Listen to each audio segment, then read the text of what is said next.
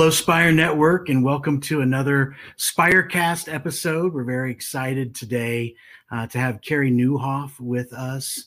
Uh, Carey, uh, podcaster, well known author, um, pastor, and uh, speaker, and uh, we're, we're really excited to be able to talk with him.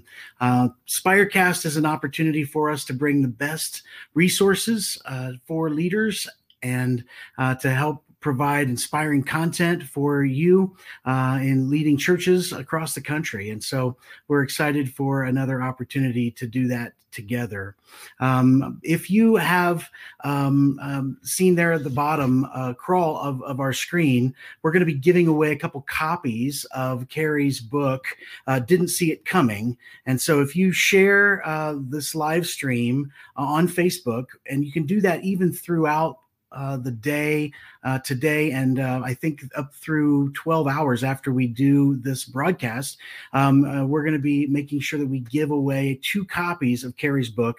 Uh, didn't see it coming, and uh, excited to um, uh, to, to share this time together with Carey. Carey did a talk for us at the virtual conference that we had back in September. It seems like it wasn't that long ago, but in COVID time, it has been a, quite a bit of time uh, for uh, since since Carey uh, talked for us at the virtual conference, and we're going to be re-airing that today. and before we do, I'd love to bring Carey on. Carey, we're super excited to have you uh, be a part of our Spire uh, Network Spirecast today, and thanks so much for making time to be with us. Oh, it's a joy. Thanks, Chris. Appreciate you having me. I mentioned that uh, it's been a little bit of time since uh, you gave this talk, and the talk was really great. It was called The Future of uh, Church After COVID, and really talked about three disruptive trends that you really saw happening um, for the church to be uh, considerate of. I didn't know if maybe before we get started and see this, if uh, because things have a little bit of a shelf life, I didn't know if maybe there were some things that you were seeing,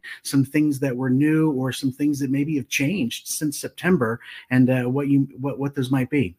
Well, you're right. It is kind of like dog years, right? Like a month is a year in terms of acceleration. We know that crisis is an accelerator.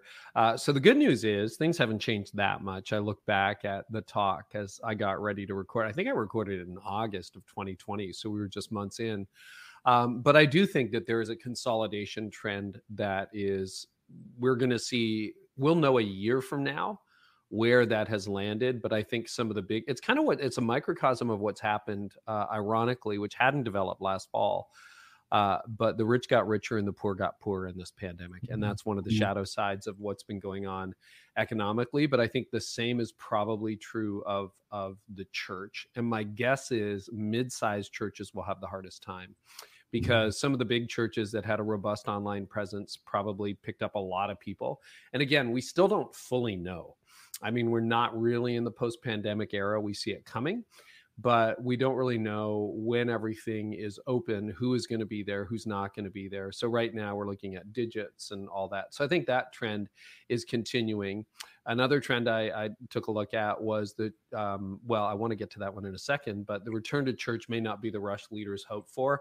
Mm. Yeah, unfortunately, that was prophetic. Um, mm. almost, almost no, like a tiny sliver of churches are saying they've grown during the pandemic. And that initial like Easter rush followed by the summer slump has continued to be a slump. Barna produced data since September that said one in five Americans, churchgoers, not just Americans, but churchgoers stopped attending church mm. in 2020. Is that coming back? I don't know.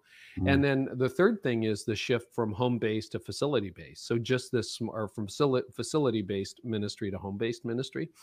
Just this morning, I was reading a piece, I think it was in the Wall Street Journal about um, business executives, CEOs who were polled on the return to the office. And they were really mixed. There were some people who are like, nope, it's going to be normal again. And others who are like, no way. And many CEOs have reduced their square footage. Mm-hmm. And I think you're going to see the same thing. I posted on my Instagram this morning. Uh, Chris, you know this this piece uh, that I forget. It was in a, a, major publication anyway, just about home design trends and how they've mm-hmm. changed. Because you know I mm-hmm. set this home office up back in 2016 because this was going to be my headquarters. Uh, but a lot of people are doing that this year. It's like, okay, if I'm going to be at home, we're going to have a hybrid work situation. The kids are like, you know, a lot of kids are going back to school, but some will be homeschooled now. parents mm-hmm. are like, oh, we kind of like this. And so they're going to be redesigning their offices, their homes, so that it functions more in the post pandemic flow. So I think all that is going to impact church. So I think most of them stand up. They probably tweaked a little bit. And, and then there's some more stuff that's emerged as well.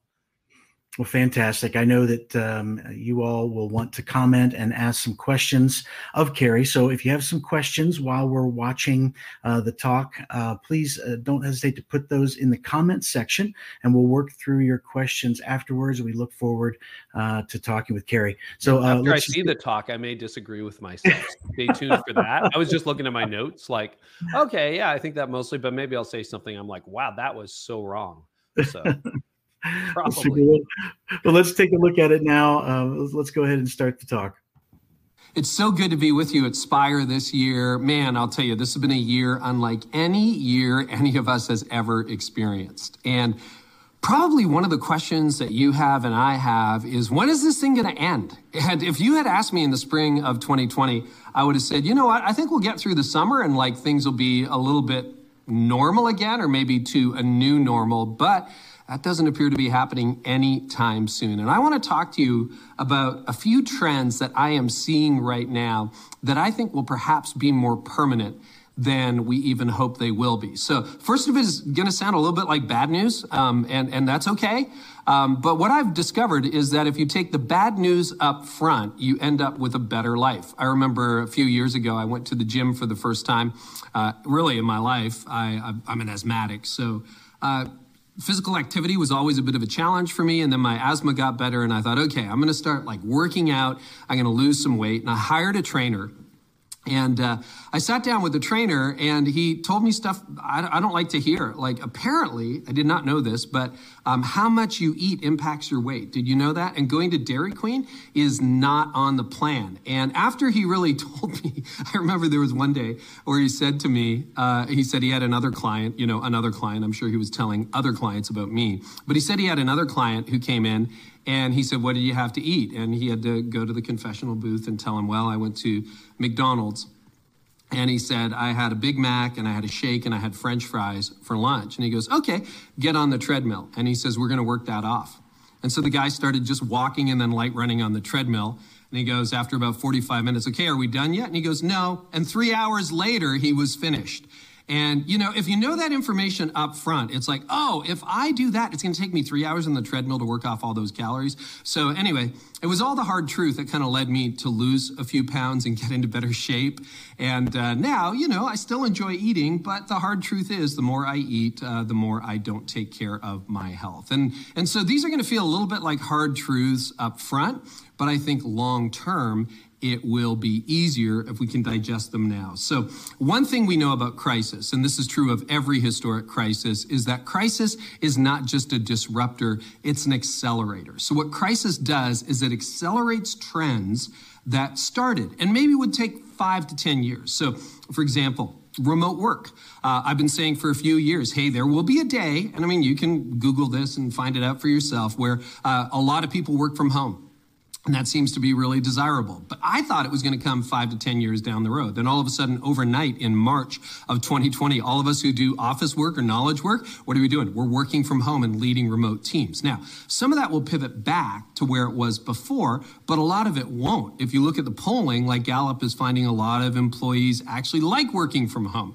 And the reason they like working from home is they don't have a commute. They don't have traffic. They don't have to, maybe they can get rid of a car. Uh, they don't have the gas bill that they used to. And it's kind of surprising that I found that I think it was 59% in a Gallup poll I said of people who are new remote workers say, yes, we want this to continue in some form in the future. And that was surprising because these have hardly been ideal conditions, right? Daycares are closed, schools are closed.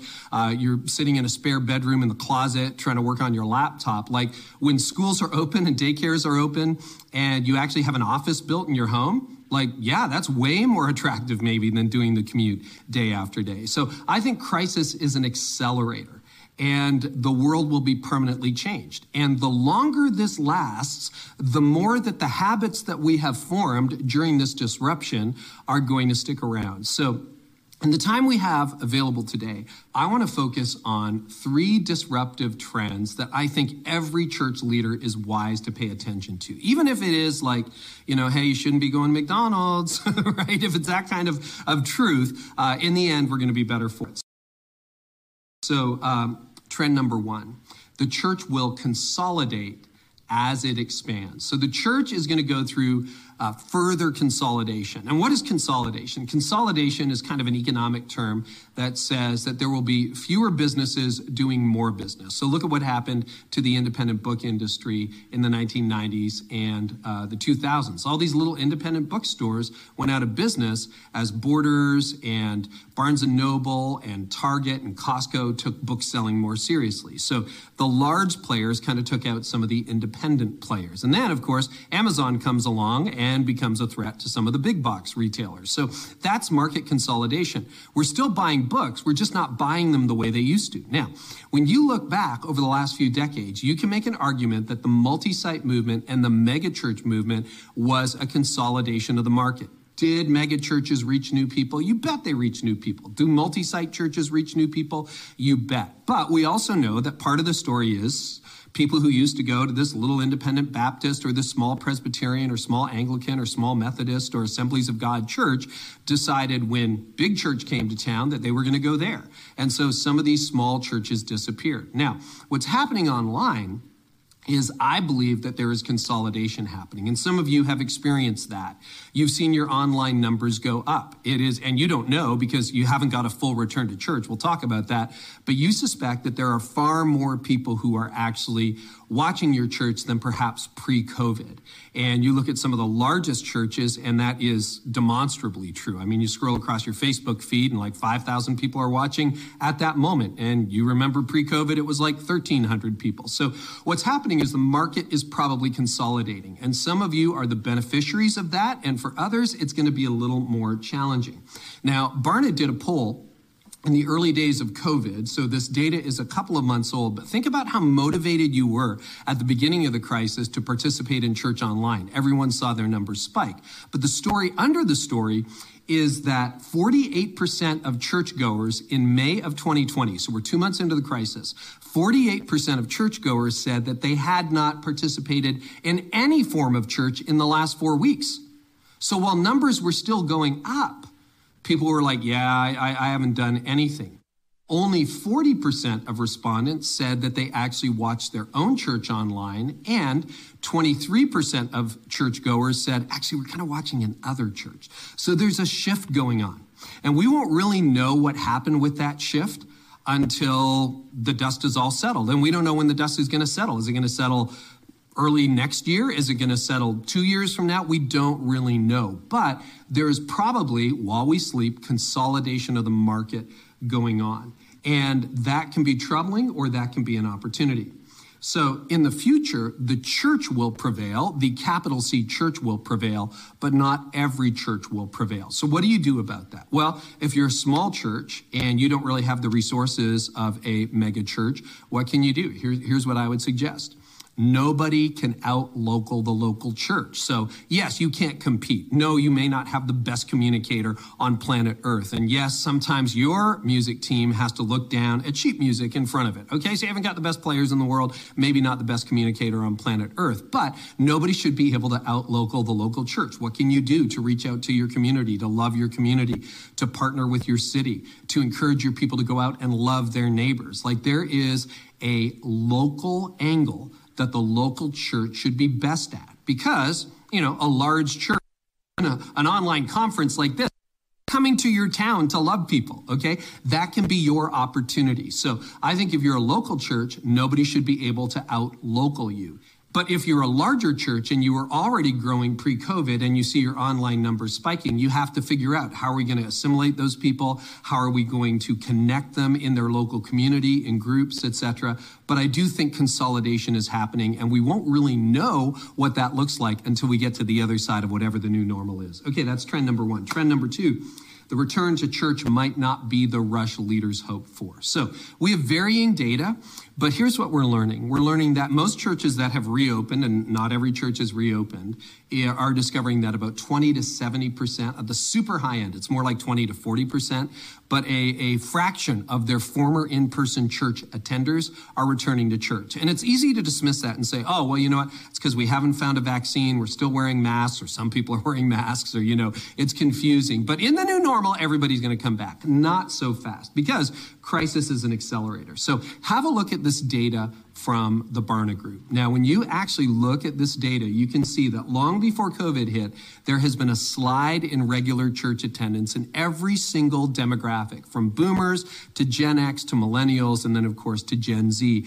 prior to COVID. Now, crisis is an accelerator. We'll talk about that a little bit more ahead of time but it's also the cradle for innovation and breakthrough. So what you have to think is Am I going to bet the entire future that everybody is going to come back? And there may be a moment, right, when there's a vaccine and NFL stadiums are filled up again and the NBA is back to normal and Major League Baseball is filling stadiums again, where everyone's like, we're going to rush back to church. And that happened after 9 11, but it lasted for about two weeks. And then what happened?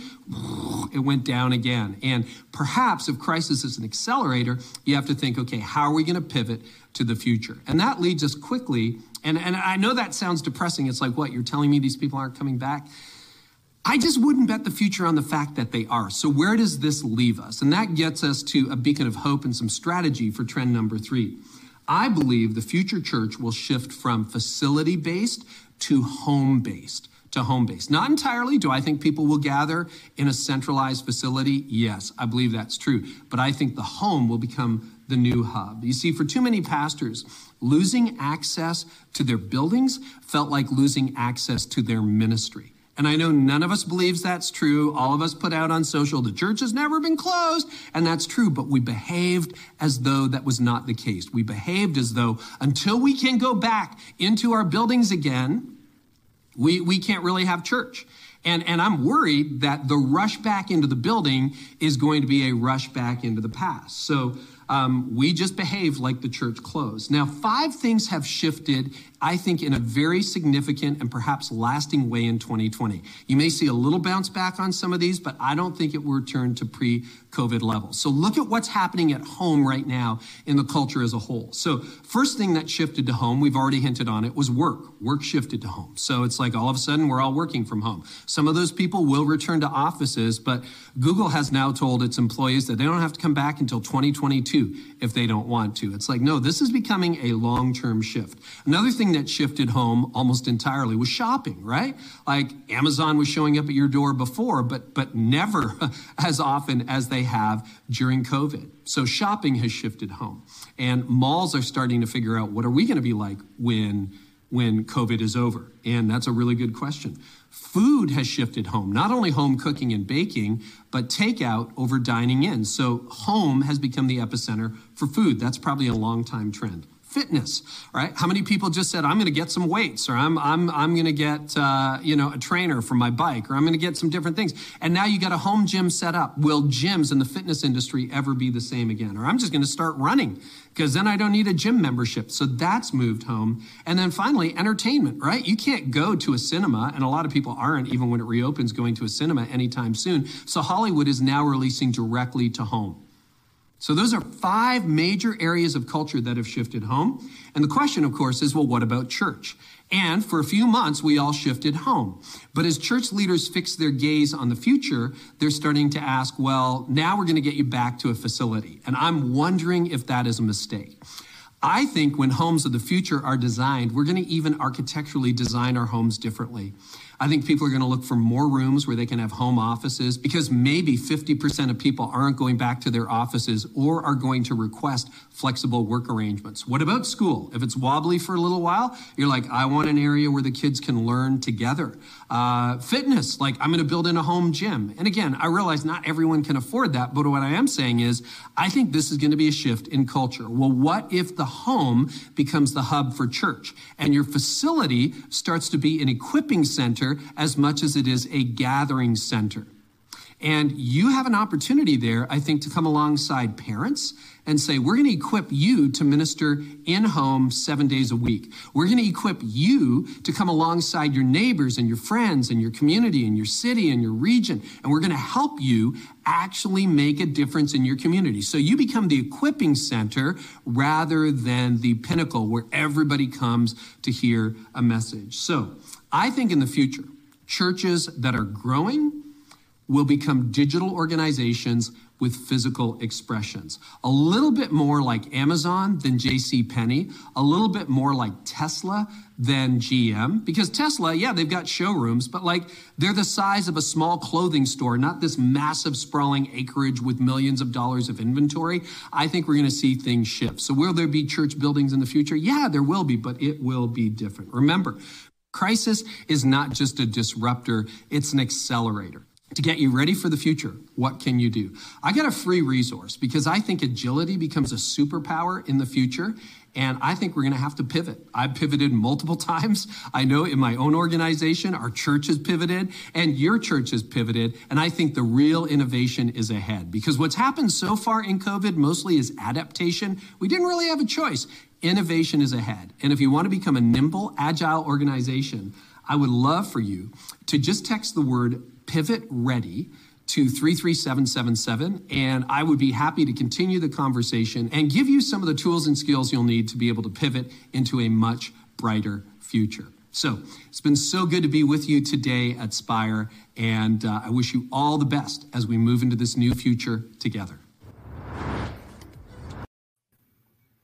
Well, there we go. So one thing has changed, Chris. Mm-hmm. Uh, that text thing doesn't work anymore. They changed the software, so I think it's Pivot Ready cheat sheet or something like that. My team can hook you guys up. If Super. Well, we'll make we'll make note of that when yeah. we uh, have this on the broadcast. No worries. No, it's amazing how how that stood up. I, I don't know. What do you think? Do you do you disagree? What what doesn't resonate? You know, I remember watching it the first time, and I remember mm. thinking, especially about point number two. I'm not so sure that that's going to be the case. Oh, the return you know, church. People, yeah. people are still going to have their churches, but you know what? As time has gone on, I think that's been the biggest thing for me that I'm I'm seeing the church um, needing to find ways to become more of a platform than it is a building or an event. And and um, uh, so I, I think for me that was the that was the uh, the biggest shift uh, in this material over the last six months, where I thought, yeah, that's really really true uh, in terms of seeing the church become uh, more of a facilitator of the home based church experience as opposed to the church based experience. It's the weirdest thing, you know, and we were talking about this before we went live, but like a year is a long time for a habit to form. Mm-hmm. And uh, again, I read a lot, but on the weekend, it was something like the majority of people are not renewing their gym memberships because mm-hmm. they've invested in kettlebells. They have a mm-hmm. Peloton, you know, Peloton's back in stock. I'm mm-hmm. looking at getting one this summer, right? Like uh, at a certain point, people are like, well, I spent a thousand dollars on equipment like i, I got to justify my gym membership and then habits like the biggest surprise for me because i'm in a founding pastor role now mm-hmm. was i wasn't allowed in our church building for the first few months of the pandemic just due to mm-hmm. limits you know i have no functional utility anymore i don't run a camera i don't run mm-hmm. sound uh, so unless i was teaching i wasn't in the building and at first i felt really guilty and now i'm like no this is pretty awesome. Like i get it because this is this is the conversation i had for 20 years and we reached a lot of unchurched people and continue to is they would show up at our church and say well you know i really like being here. This is great. I've given my life to christ or i'm investigating getting baptized. But man sunday is a hard day to give up. Mm-hmm. now i'm a kid who grew up in church and it's mm-hmm. like i never knew what it was like not to be at church until the last year and now for the first, I'm not justifying it, but I'm like, oh, this is what these guys were talking about. It is a very, very different pace when you have two days on the weekend when the world is kind of on common pause. And, you know, we'll be going back to church. Like, of course we are. And our small group is gathering tonight, still via Zoom. But like when you think about a long term disruptive pattern, it's pretty alarming. And, and very few churches have fully recaptured pre COVID levels of attendance no matter how you slice it and almost nobody's really growing right now mm. so that's like that's like very uh, un, un, unless they're growing by consolidation mm-hmm. which i think mm-hmm. when the dust settles it's like oh yeah we're up a, a hundred people a thousand people but it's like oh you came from this church and that church and you know it's sort of the preach off and Right. Some of the big churches wanted that. We thought that, you know, the vaccine would really be the beginning to the end right? And we thought that uh, once we had a vaccine out and once it began to just be distributed and, and move forward, and you know that we're, we're going to reach sort of a herd immunity uh, by most reports by April. Vaccines will be out to most folks uh, here, at least in the states. Uh, we believe around May. But how is this maybe not the case? How is uh, how is the vaccine maybe not the beginning to the end, Gary? Well, I think what it does is it's going to reveal because I think you're right. I think you guys. I wish we were as as advanced as you were in your progress against the uh, against COVID. We'll we'll be a few months delayed in Canada. I'm north of Toronto, but um, regardless, when when people are allowed to do what people want to do, go to hmm. stadiums, eat at restaurants, go to conferences, hang out with family, hug people. So whenever that moment arrives, whether that's a few months from now or a year from now, uh, people's behavior is going to be really telling and I I my theory, and again, I could be wrong, is that we're going to behave like college kids who got released from a very strict background. And you know that that sort of coiled spring who goes to first year college mm. and it's like oh i can drink now oh, i can party oh i can sleep around or whatever i think that is going to be our culture because my neighbors are like planning vacations and mm they're like like boats are sold out here for mm. a long long time. You can't get a boat for another year. And i think when the world opens up my prediction and i hope i'm wrong is see ya. Right. Like, I'll, I'll, be back when i feel like being back. Uh, i was reading a piece it was a british piece about the rise of ultra luxury vacations. Because one of the thoughts is like what's happened to cruising? Is cruising dead? Mm-hmm. uh, apparently to the contrary it's booming. And there's one guy they quoted who spent over $100,000 on a cruise because he said, I missed my 70th birthday. I'm mm-hmm. not missing another one. Bought suites, you know, this guy's loaded, but he mm-hmm. bought suites for all the kids and all the grandkids. And we're doing this up in style. And the more I look at how people, I think it's going to be a profoundly selfish era. Mm. And if you mm. think about trends, right, like does this mark the psyche of a generation? So, what do we get after the First World War and the Spanish flu? Mm. We got the 1920s, roaring 20s, jazz music, Great Gatsby, mm. uh, movie theaters, the whole deal. Very selfish decade. Mm-hmm. Then the Depression hits and the Second World War hits. What do we get after that? The 50s, which is prosperity, uh, all about me. Now, church was still part of the culture then, it's not mm-hmm. anymore. I wonder if we're going to go through a period, whether that's month or months or years, where people are like, yeah, you know what? Because I couldn't go anywhere, I'm gone. Like we're at the mm-hmm. mountains, we're at an Airbnb. Mm-hmm. So that makes our online presence even more important because if we're banking on everybody going, yep, I'm giving up three or four hours on a Sunday morning to be with you in person at a fixed time and a fixed place, I don't know whether that strategy is going to be effective in the future. Mm-hmm. It was already faltering as we saw, right? Like boom, boom, boom, down, down, down goes church attendance. But I don't know. O- open to people who disagree, but yeah. like that's what I'm thinking about right now. Just as we take a look at things like you know uh, World War II and the trends that need to happen, the trends that happened after the Spanish flu and all those things, so so interesting to see that I think that the, the, stage is set for a lot of those uh, things that you described to take place. Uh, folks, if you have a question uh, for Carey, uh, please don't hesitate to drop that into the comments section. We're going to be walking through some of those. I have a question from Matthew Steiger, um, and and Matthew says. Um, um you know, are, are all of these trends uh, current, you know, or that happen in geographical locations too? It's not a small church, but they are in a small town, and mm-hmm. seeing, you know, from a rural context, the pendulum really hasn't swung as far as maybe the city context. Just wondering if you're seeing this in other places as well, Carey. Yeah, I'm glad you raised that question, Matthew. I think it, the jury's out on that one. Um, I I do some coaching, and one of the guys is always, you know, we hear from it's a group across America. And so we hear from a guy in California who's been in lockdown forever and New Yorkers who haven't seen anything. And then he's in the Midwest and he's like, well, here it's just like it was. Nobody has COVID. Next week he has COVID. Right. And then, you know, everybody's everybody's back. I'm like, well, how's your attendance? He's like, well, it's 80%. And I'm like, so what is it? Are 20% still hold up? It's like, no, they're going to family, they're going to movies, they're just not coming to church. So mm-hmm. I think there is that temptation, and I've heard that so so much like the trends don't apply to us. What I would encourage you to do, uh, and if that's the case, awesome. That's great. I would look generationally though. because what the data is showing is that boomers have a preference for in-person attendance and if you're looking at gen z or millennials they they actually favor hybrid church and so often when you get into the bible belt when you get into more rural settings or small town settings the cultural differences don't show up geographically as much as they do demographically so pull your teenagers. What are they going to be doing? Are they going to be out every Friday night forever and ever? Uh, are your young couples going to be like, "Yep, we got an Airbnb in the mountains, and we'll see you later"? So I would I would just say like I hope it it you know it would be a lot easier if everything just went back. But and maybe you'll buck buck the trend. But even when you know I, I haven't done a live event in a long time in person, but I remember just before everything shut down, I was in Dallas and I was sharing some trends. And uh, yeah, I usually get a bit of pushback from people. And there was a boomer pastor who came up and said, Well, Carey, you know, you're from Toronto. It's not that way here in Texas.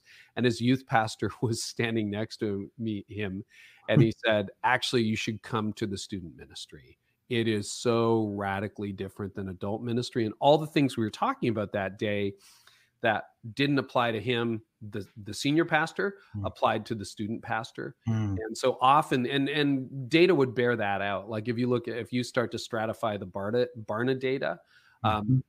a young person in texas a 20 year old in texas has more in common with a 50 year old in california which is just bizarre in mm. terms of values lgbtq theology belief um, that next generation is just radically different mm-hmm.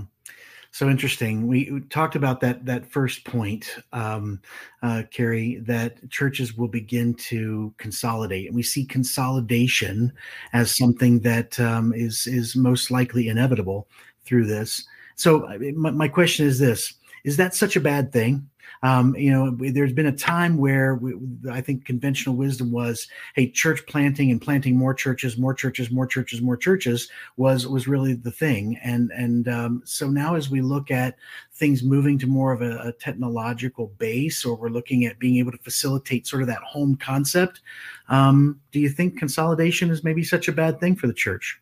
Yeah, I think there's an inevitability to it, and it, it kind of you know as as a, as a as an accelerator, it'll sort of give you the wake up call. It's a cold splash of water on your face when you're like, okay, maybe we weren't doing so well before and, and now we aren't. But if you think about how church buildings have evolved, right, it made sense. Like I started here in the 90s, and if you were at my house, I could take you right outside that door and take you to the three little churches that were planted in the mid 19th century. And I mm-hmm. inherited them limping along in the mid 90s. They were they were within days of closing their doors. Mm-hmm. And by the grace of God, there was a new story and some new life, and we amalgamated them and the whole deal. But you know, the paddles were on them; they were going to die. Mm-hmm. But it mm. made sense to plant those in the 19th century because people had horses and buggies and they walked to church and that's why you needed a neighborhood church the 1950s mm. comes along and suddenly people had cars and you could you could drive so the towns i'm in a rural community but Orillia to the north, Barrie to the south, people could go to the big church in town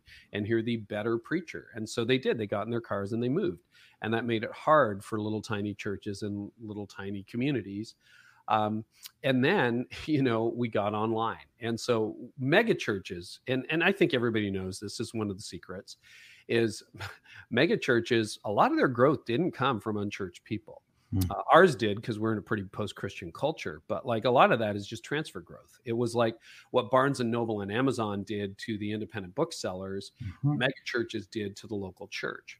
Now, what's happened is online has further cannibalized it because the car took away geography, but the internet really took away geography. And mm-hmm. suddenly, I mm-hmm. like, you know, a good example someone on my staff left her church in Toronto during the pandemic and I had a buddy here all last week, Mark Clark, who I do some courses with. And uh, Mark and I recorded a new one that'll come out this summer. And, you know, he's in Vancouver. That's 3,000 miles away, a five hour flight away. But he's planting a Toronto location, and someone on my team is like, yep, Village Church is my home. So mm. suddenly geography is no longer a factor. Mm. And so I think you're seeing further consolidation, but that gives the opportunity back to, to Matthew's question. Um, he has the opportunity to be local. Like, you know, I love Mike Todd and Transformation Church, but he's not coming to Matthews Town. I mm-hmm. think I can say that with confidence. Groeschel, Craig Groeschel, I love Craig. He's probably not coming to your town either. So you can be local. So just as you see the rise of like local foods and shop local, uh, I think you have the opportunity to love your community, to be the church in your community. So rather than competing on the level of I'm a better speaker, I'm probably not a better speaker than Craig Groeschel or or uh, Mike Todd. I'm just not. Uh, I'm not as good as Christine Caine. I can't preach like that. Okay, so but what I can do is I can love my community, and what I can do is is uniquely leverage the power of the local church, and that's where I think the hope is no one can out local the local church, uh, maybe, probably by design, right? It's a great, great yeah, moment. Yeah. Uh, I wondered about that in particular as you see this this second trend beginning to happen, where we're shifting more to that home based, away from the church based or the building based. Uh, are, are there some some churches, some folks that you've heard that are doing a really great job, and what are they doing in particular to really help facilitate that shift from building based programming or building based uh, event to um, uh, to more of a, a home based or a family based? So Levi Lusko, I think, has been doing some really exciting things. They're multi-state, they're multi-town, and a lot of their campuses. You think of Levi as leading a megachurch, but mm-hmm. and it is, but I think their biggest room seats like 500. It's not that mm-hmm. that huge. So it's seat turns and multiple services and multiple venues, et cetera, et cetera. Uh, but they they have really started to pay attention to micro gatherings and to uh, what's going on in people's homes. So this idea of micro campuses, right? So uh, what I've been longing for along the way, and COVID has made it impossible, I have been longing for someone to tell me, Carey, this is how you host something in your backyard. This is how you do something for your neighbors, not just for a small group, but on Sunday morning where you can come alongside people. Like I, I, get very excited about that. So I think they've been doing a good job. Dave Ferguson just texted me the other day and asked me who it was, and I had had a list for him, and I'm kind of blanking right now. Let me see if I can. Oh, there it is.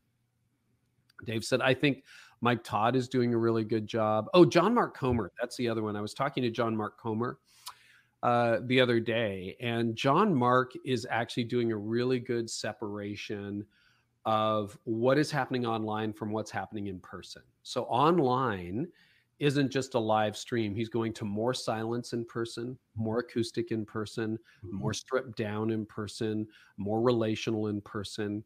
Um, New Zealand and Australia are pretty much open now, like they're maskless and the whole deal because they've they've had a radically different approach to the pandemic.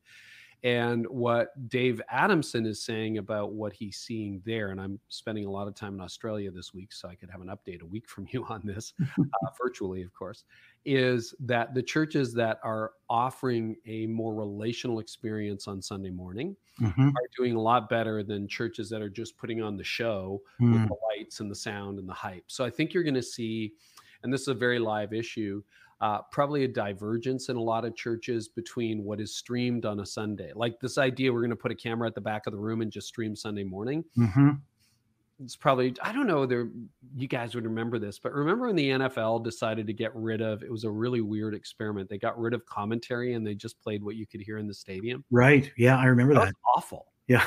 it was like it was such a bad idea. And the whole thing is like if you're in the stadium, right? You're gonna you'll you'll you'll get like some really you know you'll see it differently but actually the much better experience is when you watch tv i'm more of a baseball guy i don't really follow mm-hmm. sports but like you know going to see the blue jays and the yankees play it's like not all that exciting in the stadium and you don't even know who's at bat half the time mm-hmm. unless you're paying attention but on on screen you see everything you see the curve of the fastball uh, you know and and so i think we're going to move to that kind of experience where what's happening in the room is not the same thing that's happening on the screen now that mm-hmm. takes resources that mm-hmm. takes skill that takes like extra time so it actually got a little bit more complicated but mm-hmm. i think mm-hmm. that's probably going to be a trend to watch yeah, and that really it kind of takes to this next question from from Nate. Uh, you know, with with so many uh, staying online, how do we continue to make disciples in a mm. biblical way? And towards that that point, how how do you see discipleship being really impacted and affected? Yeah. So the first thing I would do, Nate, that's a great question, is just remove the idea of building from discipleship. So we've had a little bit of a false narrative. The the, the debate that sort of emerged in a lot of my circles and on my website is, oh, you're saying online church replaces in person church. No, I've never said that, never believed it. Maybe I didn't communicate it well enough. I think what'll happen is we live in this seamless loop of in person and online, right? So I'm, I'm in an actual room and I'm going to go upstairs for lunch in a little bit and see my real wife in real life. But right now, you and I are talking across time zones uh, to people from all over America.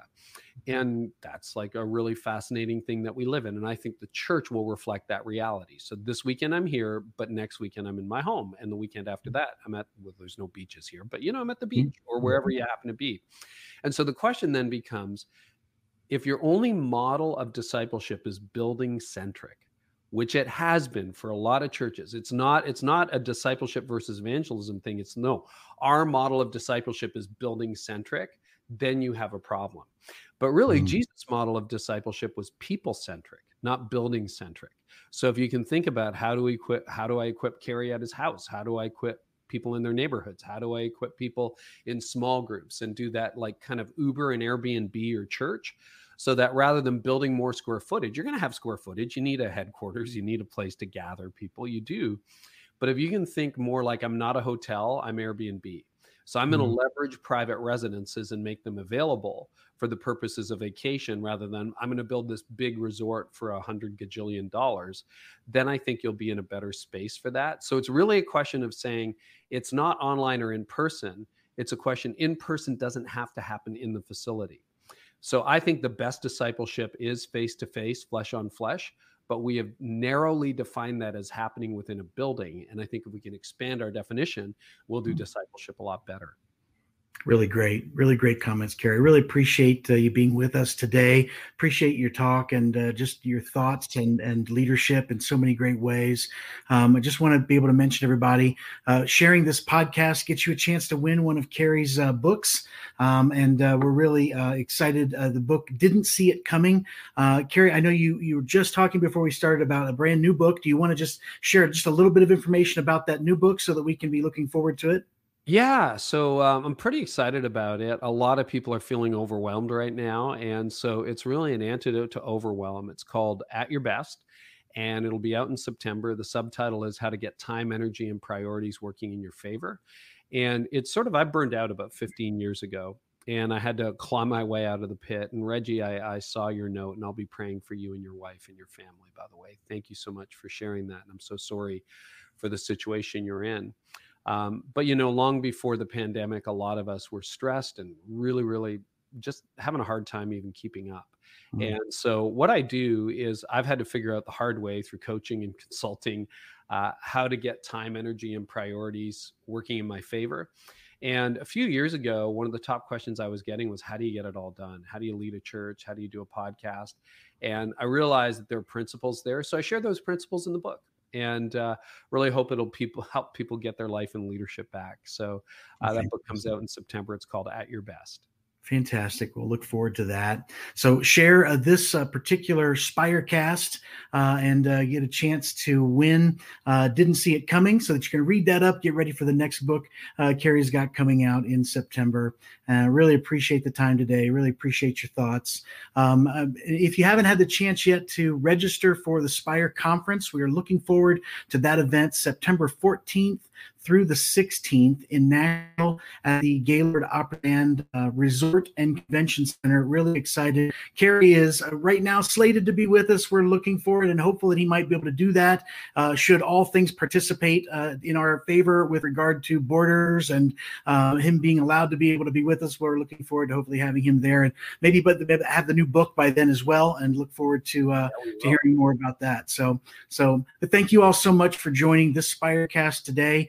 And um, we look forward to continuing to bring you uh, ways to be uh, inspired and encouraged in ministry as uh, we continue to lead a movement. Thanks so much.